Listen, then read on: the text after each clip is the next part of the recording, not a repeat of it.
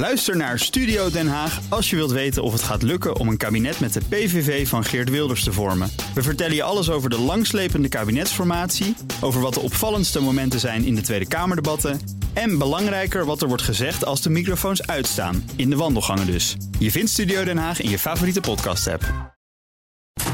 BNR Beter wordt mede mogelijk gemaakt door Novo Nordisk. BNR Nieuwsradio. BNR Beter. Pijpers. Thuisopname, een online consult met de huisarts of het nieuwste apparaat voor in de operatiekamer. De zorg staat bol van de innovaties, maar artsen en patiënten weten die lang niet altijd te vinden en te waarderen. Welkom bij BNR Beter, het programma voor mensen die werken aan gezondheid. Maar voordat we de wereld van de e-health induiken, even dit. Het heeft nergens de media gehaald, maar kabinet en Kamer hebben vorige week definitief ingestemd met het breed welvaartsbegrip. Dat getal moet, beter dan nu het bruto binnenlands product, laten zien hoe het met ons gaat. Want die focus op alleen maar economische groei begint steeds meer te knellen. Verslaggever Hugo Reitsma. Gefeliciteerd, het gaat goed met u. 2% erbij dit jaar en dat al vier jaar op rij. De crisis is passé, we hadden het nog nooit zo goed. Dus of mensen zijn gewoon zagrijnen, of het BBP rekent gekke dingen mee. Verkeersongelukken, luchtvervuiling, dierenleed, dierziektecrisis. Zoals bijvoorbeeld vorig jaar het massaal doden van 727.500 gezonde kippen, eenden en kalkoenen in verband met de vogelpest. En zelfs het compleet opstoken van bossen in energiecentrales. Ze leveren allemaal een bijdrage aan het nationaal inkomen, het bruto binnenlands product. Een verkeersongeluk is economisch goed, schone lucht en vrije tijd niet. Dat is gek, vindt Marianne Thieme van de Partij voor de Dieren. En zelfs de VVD kan daar een hele eind in meegaan. Mijn gezondheid is mij meer waard dan het saldo van mijn bankrekening. En aan mijn persoonlijke brede welvaartsbeleving draagt ook nog wel bij als ik in de zomer een lekker stuk vlees op de barbecue kan leggen. Er is meer dan wat alleen de financiële uh, gegevens kunnen bieden. Zegt ook minister Kamp. Er is meer dan wat alleen het bruto binnenlands product kan uh, bieden. Er zijn namelijk ook allerlei andere dingen die relevant zijn voor welvaart, welzijn, welbevinden van mensen. En dat gaan we in die, in die brede welvaartsmonitor nu uh, aan de hand van indicatoren gaan we dat weergeven. Um, en ik denk dat het heel verstandig is voor de Kamer, dat, dat de Kamer de beschikking krijgt over behalve wat ze nu al heeft, dat ze iets extra's krijgt, jaarlijks. Um, met zo actueel mogelijke cijfers en een beoordeling erbij van het kabinet. En dat dan die verschillende um, dingen die aangereikt worden kan gebruiken om daar een totale beoordeling over te geven. De Universiteit van Utrecht heeft al zitten rekenen aan een brede welvaartsindicator. En inderdaad, die ziet er heel anders uit dan het groeicijfer. In welvaart zitten we nog steeds volop in de crisis. De groei van de laatste jaren heeft zich niet vertaald in besteedbaar inkomen, Fysieke gezondheid gaat wel vooruit, maar onzekerheid door flexibilisering van de arbeidsmarkt is heel hard gegroeid. Daar worden mensen dus niet vrolijk van. U hoorde Hugo Reitsma. Volgend jaar gaat het CBS op Verantwoordingsdag voor het eerst rapporteren hoe het echt met ons gaat. En later worden mogelijk ook regeerakkoorden en de miljoenennota doorgerekend op onder meer milieu en gezondheid. En dat werd tijd ook. BNR Nieuwsradio. Beter. De technische innovaties in de zorg gaan hard en er worden miljoenen aan uitgegeven. Maar het gebruik van deze innovaties loopt nog altijd achter. Hoe krijgen we de arts en de patiënt zover om gebruik te maken van om te beginnen e-health mogelijkheden? Daarover praat ik met mijn gasten Martijn van Maurik, voorzitter van de Nederlandse Vereniging voor Technische Geneeskunde, en Greet Prins, lid van de Raad voor Volksgezondheid en Samenleving. Ja, welkom. Um, ik begin bij u, mevrouw Prins. We regelen onze bankzaken en sociale leven online, maar e-health, het online maken van afspraken het op afstand monitoren van je hart, of laten monitoren van je hart, of een online consult met de huisarts, om maar een paar toepassingen te noemen, want er zijn er veel meer. Dat doen we nog niet. Hoe komt dat? Nou, dat heeft een veelheid aan oorzaken. Het is ook niet één ding. Uh, een van de zaken is bijvoorbeeld dat uh, er nog niet echt een elektronische e-health snelweg is. Waardoor dus alle systemen op een goede manier aan elkaar gekoppeld kunnen worden. Een andere um, oorzaak is dat er eigenlijk vanuit uh, artsen, professionals, zorgkantoren, zorgverzekeraars, de overheid en de cliënten, dat er een gezamenlijke inspanning uh, zou moeten worden opgepakt. Ja, en, en waar denkt u dat, waar het aan ligt, meneer, meneer Van Maurik? Uh, ik denk dat het gewoon heel erg nieuw is. Dat mensen ook moeten wennen aan dergelijke technologie. Uh, terwijl dit soort technologie wel gewoon gebruikt wordt in het bankwezen of wanneer je een hotel boekt. Maar dat het gewoon een andere manier is waarop we zorg afleveren. Ja. En dat het vooral ook iets is waar de zorgprofessional uh, mee opgeleid moet gaan worden. Ja, dus voor heel veel patiënten is het nog letterlijk een ver van mijn bedshow. En bovendien, niet iedere patiënt, zeker de oudere patiënt, zal zich durven over te geven aan apparaten en ziet toch liever regelmatig een arts. Hoe krijg je aan die kant een om, omslag, mevrouw Prins? Ik denk door uh, uitdrukkelijk de voordelen te laten zien. De voordelen is dat je meer je eigen regie hebt. Dat je zelf kunt bepalen op welk moment je contact hebt met een arts. Uh, dat het sneller gaat. En ik denk ook dat we ze moeten gaan verleiden. Ja, wat dat betreft, in uw advies staat een opmerkelijke aanbeveling. Ik citeer: Verleid en stimuleer patiënten en cliënten om gebruik te maken van digitale zorg door hen financiële voordelen te bieden. Einde citaat. En nu, uh, het, de brief suggereert dan om als de patiënten gebruik maken van e-health, het eigen risico of de eigen bijdrage deels kwijt te schelden of een korting op de premie te geven. Nou, dat vind ik een leuk idee. Zijn er hoopgevende reacties? Uh, er zijn veel hoopgevende reacties op ons advies. Maar op dit onderdeel uh, mis ik nog wel wat uh, adhesiebetuigingen. Ja. Daar zou ik graag nog wat meer van zien. Ja, het, het is vrij nieuw in de zorg, hè, incentives. Hoewel, hier en daar daagt er wat. Maar... Het is vrij nieuw, terwijl ehm, ik denk dat dat een van de mooie manieren is om mensen te laten zien dat het ook anders kan. Want ik ben het met mijn gesprekspartner eens mm -hmm. dat uh, mensen moeten wel even door een barrière heen en ze moeten het gaan proberen. Ja. De ervaring leert wel dat als men het eenmaal gaat doen, die ervaring hebben wij ook gehad met, met uh, cliënten en patiënten, dat als ze het eenmaal doen, dat ze eigenlijk heel erg enthousiast zijn en niet anders meer willen. Ja, als het allemaal tenminste oplevert en zin heeft. Want meneer Van Maurik, er is enorm veel en daarmee ook genoeg wat geen toegevoegde waarde heeft, dat is altijd zo. Zou daar niet meer naar gekeken moeten worden? Moet het niet wat overzichtelijker worden gemaakt? En moet er niet zoiets als een keurmerk worden ingesteld? Uh, een keurmerk is best lastig, juist mm -hmm. omdat het zoveel uh, verschillende technologie is die wordt ontwikkeld. En ook voor hele verschillende vakgebieden. IELTS is ook echt een enorm containerbegrip. Want gaat het nou om de patiënt-artscommunicatie of zijn het bijvoorbeeld apps die de patiënt zelf uh, managt? Uh, ik denk wel dat het, dat het heel belangrijk is dat de zorgprofessional goed het verschil kan maken. En echt de evidence-based apps eruit kan, kan halen. En echt de ontwikkelingen toe kan passen. Ja. Die ook uh, wetenschappelijk bewezen van meerwaarde zijn. Maar daarvoor zul je ze soms ook eerst gewoon moeten uitproberen om die meerwaarde te kunnen zien ja, het is uh, even door de bomen, misschien het bos tijdelijk niet zien, maar dit is allemaal nodig, deze fase. Uh, mevrouw Prins, de zorgbranche heeft een oproep gedaan om flink te investeren in digitale thuiszorg. Werkgeversorganisatie VNO-NCW en MKB Nederland die denken dat jaarlijks ruim anderhalf miljard euro aan zorgkosten bespaard kunnen worden door te investeren in de zogenoemd slimme zorg. Ja, dat is dus toch zonder meer de moeite waard. Het is ook zeker de moeite waard. Waarbij ik wel moet aangeven dat de kost gaat wel voor de baat uit. Ja. Dus we zullen wel eerst met elkaar moeten beslissen dat we ook gaan investeren. En dat we daarbij ook ruimte creëren. En dan kan je op den duur kom je uiteindelijk tot een behoorlijke besparing uit. Ja, dat is zeker. Ja, daar komen we nog op terug. Maar uh, moeten we niet constateren dat er tot nu toe een ontstellend gebrek aan regie is geweest van de overheid, die in plaats van een duidelijke keus te maken, het aan de markt heeft overgelaten welk systeem de norm zou worden, waardoor ongelooflijk veel geld is besteed aan systemen die niet met elkaar praten?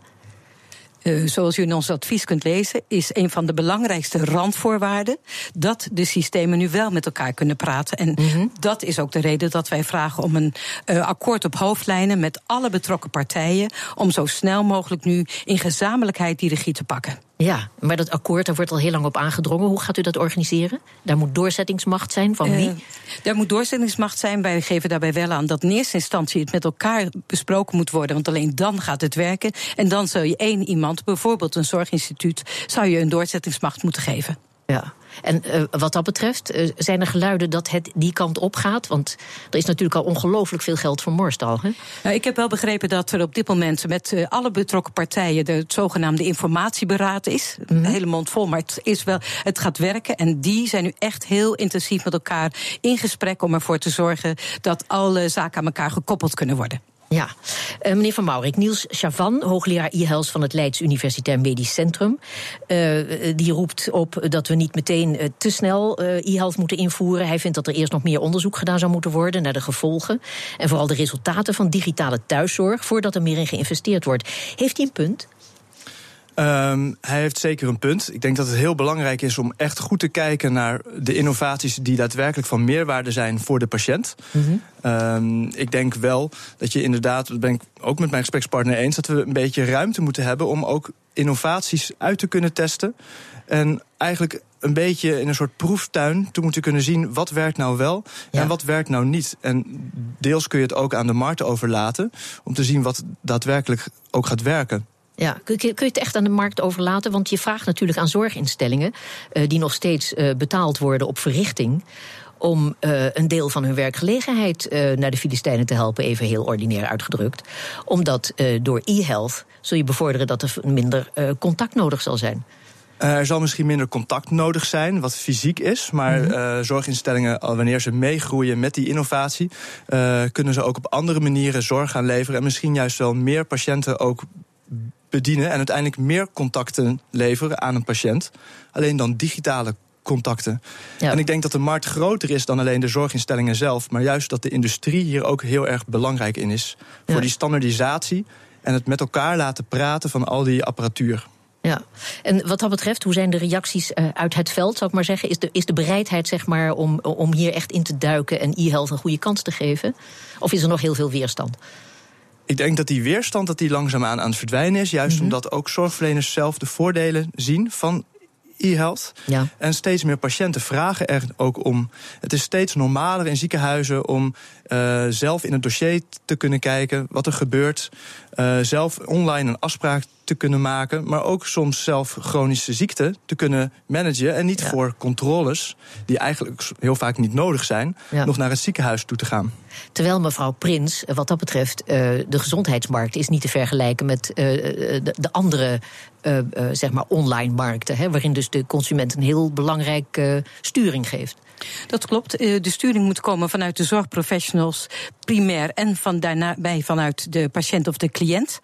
Um, en voor de zorgprofessionals is, en voor de zorginstellingen is er wel een behoorlijke uitdaging. Want er moet wel behoorlijk wat geïnvesteerd worden. Uh, zowel in ICT, maar ook in andere werkprocessen. Ja. Ook in een andere vorm van vakmanschap. En wat wij wel merken is dat als je doorgaat met e-health, betekent dat ook dat er een behoorlijk aantal banen bij de zorgprofessionals ook verdwijnen. En ja. dat is natuurlijk, ja, dat is wel een mentale weerstand waar je ook met elkaar over in gesprek moet. Ja. Maar het, het aantal early adopters uh, onder de patiënten, de e-health gebruikers, is nog vrij gering, hè? Ja, helaas wel, ja. ja. ja. dat klopt. En dat is ook de reden dat wij zeggen: is het niet wijs om een extra stimulans te geven, juist door de uh, patiënten of de cliënten te verleiden, uh, door ze ook een financiële prikkel te geven? Dat ja. zou kunnen helpen. Want dat is een investering die je, de, die je er zonder meer uit gaat halen. Wij denken dat je die er zeker uit gaat halen. Ja. ja. Meneer Van Maurik, zou het niet gewoon beide moeten zijn? Hè? We moeten blijven investeren in digitale zorg. En daarnaast zou er beter en meer onderzoek gedaan moeten worden naar de gevolgen van digitale innovaties? Helemaal met u eens. Ja. Ik, ja, dat is heel belangrijk. Juist ook uh, continu blijven innoveren. En blijven onderzoeken of die innovatie ook echt uh, belangrijk is en van meerwaarde. Financiering blijft een obstakel als het gaat om innovatie in de zorg. Hoe ruimen we dat obstakel uit de weg? Daar hoort u meer over na de reclame. BNR Nieuwsradio. BNR Beter. Technische innovaties worden nog lang niet in alle zorginstellingen gebruikt, omdat niet iedereen de mogelijkheden heeft om ze in de zorginstelling toe te passen. Hierover praat ik verder met mijn gasten. Martijn van Maurik, voorzitter van de Nederlandse Vereniging voor Technische Geneeskunde, en Greet Prins, lid van de Raad voor Volksgezondheid en Samenleving. Mevrouw Prins, in uw briefadvies aan de overheid roept u de overheid op zelf ook dingen te veranderen, vooral wat betreft de regelgeving. Hè?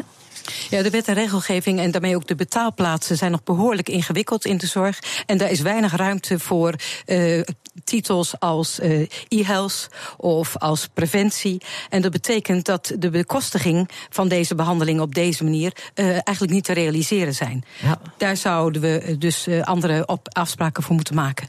En, en meneer Van Maurik, wat zou u graag zien dat de overheid doet om dit te veranderen?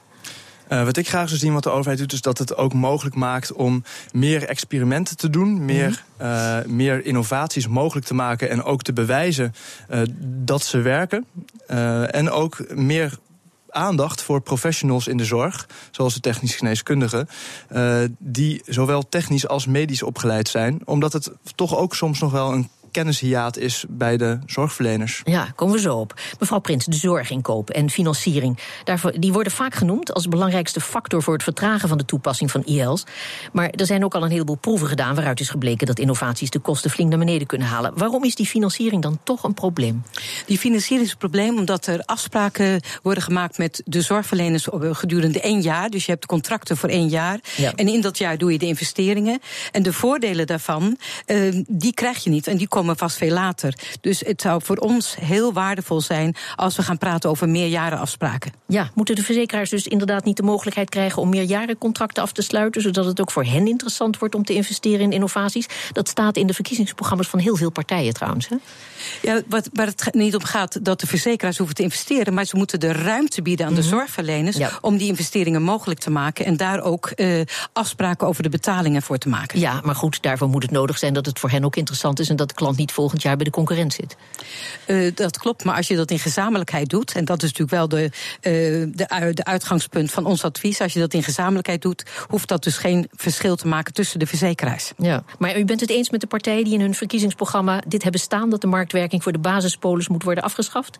Want daar komt het dan op neer. Nee, wat wij zeggen is dat we graag meer jaren afspraken willen hebben tussen de zorgverzekeraars en de zorgverleners. Dat is voor ons de keuze en dat advies geven wij. Ja, en als je dan vooruit eh, brengt, dan kom je vooruit kijkt en dan kom je op deze politieke oplossing terecht. Maar daar wil u zich niet over uitlaten, hè? ik denk dat bij ons gaat het uitdrukkelijk om de samenspel en de, en de afspraken tussen de zorgverleners en de zorgverzekeraars. Ja, goed. Meneer Van Maurik, u bent technisch geneeskundige, zo heet dat. De opleiding kun je volgen aan de Universiteit Twente en de TU Delft. Hoeveel afgestudeerde technisch geneeskundigen hebben we nu? Over de 300 inmiddels. Oh ja, dat is nog vrij weinig. Het moeten er veel meer worden. Hoeveel? Ja, dat is uh, een lastige vraag. Ik denk uiteindelijk dat op iedere afdeling er minimaal één moet zitten. Ja, want uh, we hebben het nu naar aanleiding van het briefadvies aan de minister uitsluitend over e-health. Maar technische geneeskunde behelst ongelooflijk veel meer. Hè? Geef eens een paar aansprekende voorbeelden. Een paar voorbeelden van technisch geneeskundigen zijn uh, werkzaam bijvoorbeeld op de intensive care. Mhm. Die zich bezig, bezighouden of met het heel patiëntspecifiek maken van de beademing van patiënten. Maar ook neuromonitoring tijdens operaties om te kijken naar hoe functioneren die hersenen. En dat is een heel technisch iets. Uh, wat ook best ingewikkeld is. En het is daarom belangrijk dat een zorgprofessional die daar helemaal mee bezig kan zijn, uh, dat ook doet. Ja, maar uh, de, de, specialisten, staan die wel open voor de technisch geneeskundigen? Want ze zijn toch vaak gewend degene te zijn die het meest weet van alles. Ze staan bovenaan in de hiërarchie. Dulden zij de technisch geneeskundigen naast zich? Ik denk dat medisch specialisten ontzettend goed weten dat innovatie in de zorg belangrijk is. Uh, en dat zij ook juist uh, door samen te werken met technisch geneeskundigen het vak verder kunnen helpen. Dus um, het lijkt een conservatieve wereld. Mhm. En het is het misschien op sommige vlakken ook wel. Maar zeker medisch specialisten zijn zich heel bewust dat innovatie belangrijk is. En dat je ieder je eigen kennisdomein hebt. Ja, maar moet niet te min. Kijk, het, het, is duidelijk dat technische geneeskunde een apart vak is. Hè? Mhm. Al was het maar omdat het door de traditionele specialist alleen niet allemaal meer te behappen is. En dat zal hij ook wel inzien. Mhm. Maar moet het nog niet toch wat meer techniek in de reguliere opleiding geneeskunde komen, zodat de ene specialist tenminste de andere weet te vinden? Dat is zeker belangrijk. Uh, als we alleen al kijken binnen mijn eigen ziekenhuis, uh, is het zo dat de ene innovatie ontwikkelt op de ene afdeling het vaak niet haalt op de anderen. Uh, dus innovatie en meer technische kennis is ook in het reguliere specialisme belangrijk. Maar ook de medisch specialisten vinden samenwerken enorm belangrijk. Ja. Dus het samenwerken is zeker iets waarin je elkaar kunt versterken. Ja, maar goed, als die specialist dan het nut uh, inziet van e-health, dan, uh, dan hadden we het al even over, dan heeft hij toch te maken met het feit dat e-health ook betekent dat het aantal banen wellicht gaat teruglopen, omdat er niet meer gaat uh, betaald worden op het aantal verrichtingen. In ieder geval lopen de verdiensten terug. dat levert dus een bezuiniging op, waarvan de zorginstelling niet profiteert. Um, dat is een groot probleem, hè, mevrouw Prins? Nou, het probleem is uh, met name dat je wel eerst wel de investering moet doen en daarna niet meer profiteert. Dus als je de investering doet en je kunt er daarna ook van profiteren, dan denk ik dat iedereen daar blij mee is. Ja, maar goed, eh, wanneer kun je ervan profiteren? Want heel veel wat je doet aan preventie in de gezondheidszorg en aan betere behandeling, dat uh, uit zich in uh, minder behandelingen, minder complicaties daarna. Dat komt dan niet terecht in de zorg. Moeten we niet op een hele andere manier gaan denken over de financiering? Ja, ik denk dat we inderdaad op een hele andere manier moeten gaan denken over de financiering, waarbij preventie en niet het aantal behandelingen veel meer het uitgangspunt wordt. Dus niet ja. meer betaald worden op uren of minuten of op handelingen, maar bijvoorbeeld trajectfinanciering, resultaatfinanciering preventie. Dat is toch de manier om ervoor te zorgen dat ook e-health een, een goede betaling krijgt. Ja, maar uh, er is nog heel veel voor nodig. Of uh, merkt u af en toe dat het hier en daar begint te dagen? Dat dit Gelukkig is. zien we het af en toe, maar het gaat te langzaam. En mm -hmm. dat is ook een van de redenen waarom wij dit advies hebben gemaakt. Het gaat te langzaam, waardoor wij dus grote delen van, uh, van Nederland eigenlijk de voordelen van e-health ontzeggen. En dat vinden wij, dat kan niet. Wij denken ja. dat het belangrijk is dat wat dat betreft e-health veel meer de norm wordt voor die onderdelen waar het ook heel logisch is dat het de norm kan zijn. Ja. En dat is wel eigenlijk ons uitgangspunt. Ja. Meneer Van Maurik, heeft u zich hierin verdiept, in die bekostiging van de zorg en het feit dat er voortdurend nog dat het hele oude verdienmodel eigenlijk conflicteert met uh, technische verbeteringen zoals e-health en ook met preventie. Dat komt een beetje op hetzelfde neer. Ja, absoluut. Je ziet het op verschillende manieren dat zorg nog heel erg ouderwets gefinancierd is, eigenlijk, als ik dat mm -hmm. woord wel mag gebruiken hier.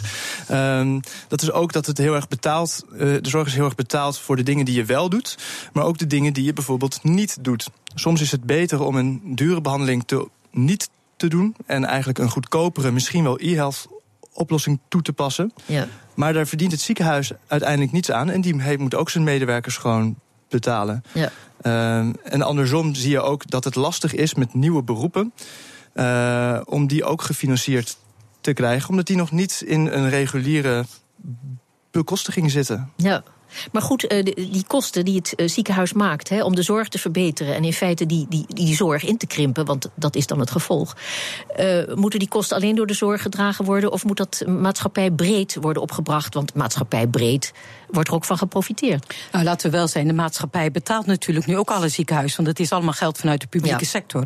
Dus wat dat betreft is het, um, ja, eigenlijk zou ik bijna zeggen lood oud ijzer. Mm -hmm. En vind ik het veel relevanter dat we met elkaar uh, zien dat e-health voordelen heeft, veel voordelen voor de patiënt of de cliënt. En daar vind ik dat we eigenlijk een morele plicht hebben om daar dus met elkaar veel meer in te investeren. Ja, maar goed, het is toch heel moeilijk voor mensen om te accepteren dat uh, zeg maar die, die zorg uh, hierdoor gaat inkrimpen. Dat, dat vergt toch een enorme omschakeling. Hoe ziet u dat? Ja, ik denk dat het wel een enorme omschakeling vergt. Mm -hmm. Maar ik vind dat geen argument en geen argumentatie om daarom de voordelen van e-health niet door te laten gaan. Nee, het is ook geen argument, maar het maakt uh, de doorvoering wel heel weerbarstig. Hè? Ja, het maakt, je hebt wel lef, moed en een wat langere adem nodig. En heel veel gesprekken om met elkaar de voordelen te zien. Ook al gaat dat soms ten koste van banen binnen de zorg zelf. En dat is echt wel het gesprek. En daar moet je ook aandacht en, uh, en tijd voor geven. Maar het moet wel. Ja. Meneer Van Maurik. Um, ja, is, is dat iets waar u over nadenkt in uw vak? Nou ja, dat speelt zich. De technische geneeskundige doet meer dan alleen e-health. En mm -hmm. ik denk dat het bij iedere innovatie uh, belangrijk is om ook niet te blijven stapelen. Ja. Je, je moet ook een keer dan iets niet doen. Dus het is, komt vaak in plaats van iets anders. Uh, en als je innoveert, dan moet je ook op een gegeven moment afscheid durven nemen van de oude manier van werken. Ja. Hoe, hoe lang zeg maar die, zal die hele transitie, die, waarvan dit toch een deel is, hoe lang zal die in beslag gaan nemen? Heeft u enig idee? Of, of heeft u iets, een, een streefjaar in gedachten? Nou, ik heb niet onmiddellijk een idee, maar ik denk dat we, als we nu actie nemen, mm -hmm. dat we binnen de komende vier, vijf jaar hele grote stappen zouden moeten kunnen maken. Waardoor uh, e-health eigenlijk net zo goed de norm is als dat we nu internet bankieren. En als dat we nu onze reizen boeken via internet. Daar denkt ook nu niemand meer over na. Dat doe je gewoon. En ik verwacht dat dat uiteindelijk ook met e-health het geval zal zijn en ook zal worden. Het wordt in ieder geval een heel interessante tijd. Zeker weten. Ja. Tot slot nog even de term e-health. Uh, we bedoelen in feite de digitalisering van de zorg, maar alles wordt tegenwoordig gedigitaliseerd. Moeten we het wel zo blijven noemen of moeten we iets anders verzinnen? Op een gegeven moment verdwijnt die term helemaal, want dan zijn we gewend aan dat de zorg op die manier wordt geleverd. Uh, zowel door de zorgverlener uh, als ook door de patiënt die het ervaart. Um, en dan vinden we het net zo normaal als dat we nu bankieren, inderdaad. Um, en dan is de term e-health passé. Ja. En dan gaan we weer op weg naar de volgende innovatie. Ja. En mevrouw Prins? Ja, ik sluit me daarbij aan. Ik denk dat het nu een, omdat het nieuw is en het moet een eigen benaming hebben, uh, is, heet het nu e-health en straks is het gewoon, we hebben het nu ook niet meer over internetbankieren. Ik ga even bankieren en dat doe je dan via internet, daar denk je niet meer over na. Ja, zo is dat. Goed, hartelijk dank. Martijn van Maurik, voorzitter van de Nederlandse Vereniging voor Technische Geneeskunde. En Greet Prins, raads, lid van de Raad voor Volksgezondheid en Samenleving. Moe, lusteloos, chagrijnig. Iedereen heeft er wel eens last van met dit grauwe weer. De winterdip, wat een uitvinding. Vaak wordt gezegd dat die dip wordt veroorzaakt door een vitamine D-tekort. Maar is dat wel zo? Redacteur Frederik Mol, iedere week op pad, gaat het weer uitzoeken en zocht ook dit uit. Vooruit. Die winterdip komt door een tekort aan vitamine D. We vroegen het aan Frank de Gruil, onderzoeker op de afdeling huidziekten in het Leids Universitair Medisch Centrum. Het antwoord is nee. De winterdip wordt vooral uh, tegengegaan door blauw licht in zichtbaar licht. Dus dat loopt meer via het oog. Uh, de Seasonal Associated Depression heet dat geloof ik officieel. Vitamine D doet een hoop, met name botgezondheid natuurlijk, maar ook andere fysiologische processen in het lichaam worden geregeld. Maar niet, die, niet depressie, die effecten zijn niet onmiddellijk duidelijk. Oké, de winterdip wordt dus niet veroorzaakt door een vitamine D-tekort. Extra pillen slikken heeft daarvoor dus geen zin. Maar wat kan ik dan wel doen om uit mijn winterdip te komen? Nou, dat zijn de, de feloplichtende hoge luxlampen. Philips verkoopt ze geloof ik ook als wekker. Maar uh, je kan felle, uh, felle lampen zeg maar kopen om s ochtends te gebruiken. Om je goed in je dagritme te zetten. En dat zou helpen om, om je in goede doen te houden, zeg maar geestelijk. En, zou ook uh, kunnen helpen tegen zo'n winterdepressie. Oké, dus wat extra licht in de winter helpt om uit die dip te blijven. Maar ik loop nog steeds de kans op een vitamine D tekort. Is dat niet gevaarlijk? De meeste mensen hebben nou niet direct klachten van vitamine D in de winter. Maar mhm. als het extreem is, kan je er, uh, kan je er een malaisegevoel aan overhouden. Algemeen uh, dat je je niet zo, hè, zo, zo, vlot voelt. Maar eh, op, op, termijn zou het ook kunnen, effecten kunnen hebben op bepaalde vormen van kanker. En het wordt zelfs geassocieerd met neurale ontwikkelingen. Maar dat zijn allemaal dingen die nog niet echt hard wetenschappelijk bewezen zijn. Ja, daar worden verbanden mee gevonden, associaties tussen lage vitamine D-niveaus en dat soort afwijkingen. Dus het is wel goed om af en toe een vitamine D-supplement te nemen? Het is inmiddels wel duidelijk dat, vroeger was het natuurlijk tekstboek, dat het goed is voor de botten. Dat stond in alle tekstboekjes, maar het is inmiddels duidelijk dat eigenlijk zo'n beetje elke, elke cel in ons lichaam heeft een vitamine D-receptor. Dus vitamine D is bij heel veel processen betrokken. Voor een winterdip gaat de extra vitamine D niet helpen, maar voor een heleboel andere dingen is het wel goed om in de gaten te houden of je geen tekort hebt. Tot zover deze uitzending van BNR Beter. Op bnr.nl slash beter is deze uitzending terug te luisteren. En we zijn ook op Twitter te vinden onder BNR Lifestyle. Dus heeft u tips voor ons? Laat het ons maar weten. Ik ben Harmke Pijpers. Tot een volgend spreekuur. BNR Beter wordt mede mogelijk gemaakt door Novo Nordisk. Ook Harm Edens vind je in de BNR-app. Je kunt BNR Duurzaam niet alleen live luisteren in de app, maar ook terugluisteren als podcast, zoals al onze podcasts. En naast dat de BNR-app Breaking News meldt, houden we je ook op de hoogte van het laatste zakelijke nieuws. Download nu de gratis BNR-app en blijf scherp.